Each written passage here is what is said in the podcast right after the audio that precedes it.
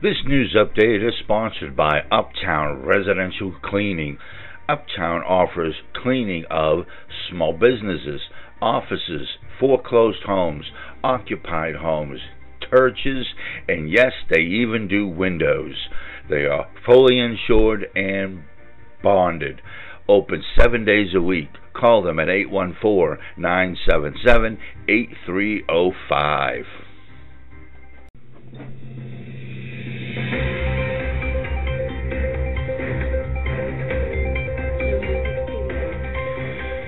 Okay, this is the cameraman with your Bedford County news update for February the 23rd. A theft occurred on January the 19th at 101 Sugar Camp Road in Liberty Township. Police were dispatched to the location for a report of a theft of timber. As a result of the investigation, 33 year old Jordan Powers of Saxton and 27 year old Gina Davis of New Paris were charged. A harassment by physical contact occurred on January the 10th on Cortland Drive in Napier Township a 38 year old male and a 19 year old male, both from New Paris, were involved in a verbal altercation that became physical. During the altercation, both males struck each other. Both were charged with harassment.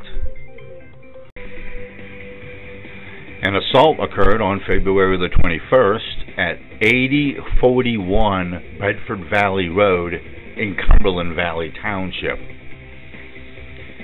It was related to police that a verbal altercation was taking place and it turned physical as 34 year old Larry Wade Bishop grabbed his girlfriend 25 year old Kimberly Jo Hess by her throat and held her down while throwing two punches towards her face.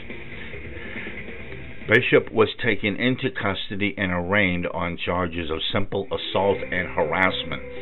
He is currently in the Bedford County Jail on 10% of $25,000 bail. A theft occurred on February the 4th at 1079 Grandview Avenue in Snake Spring Township.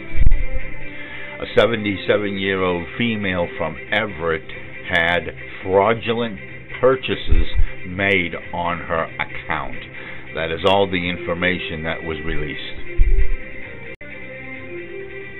And that is your Bedford County News update for February the 23rd.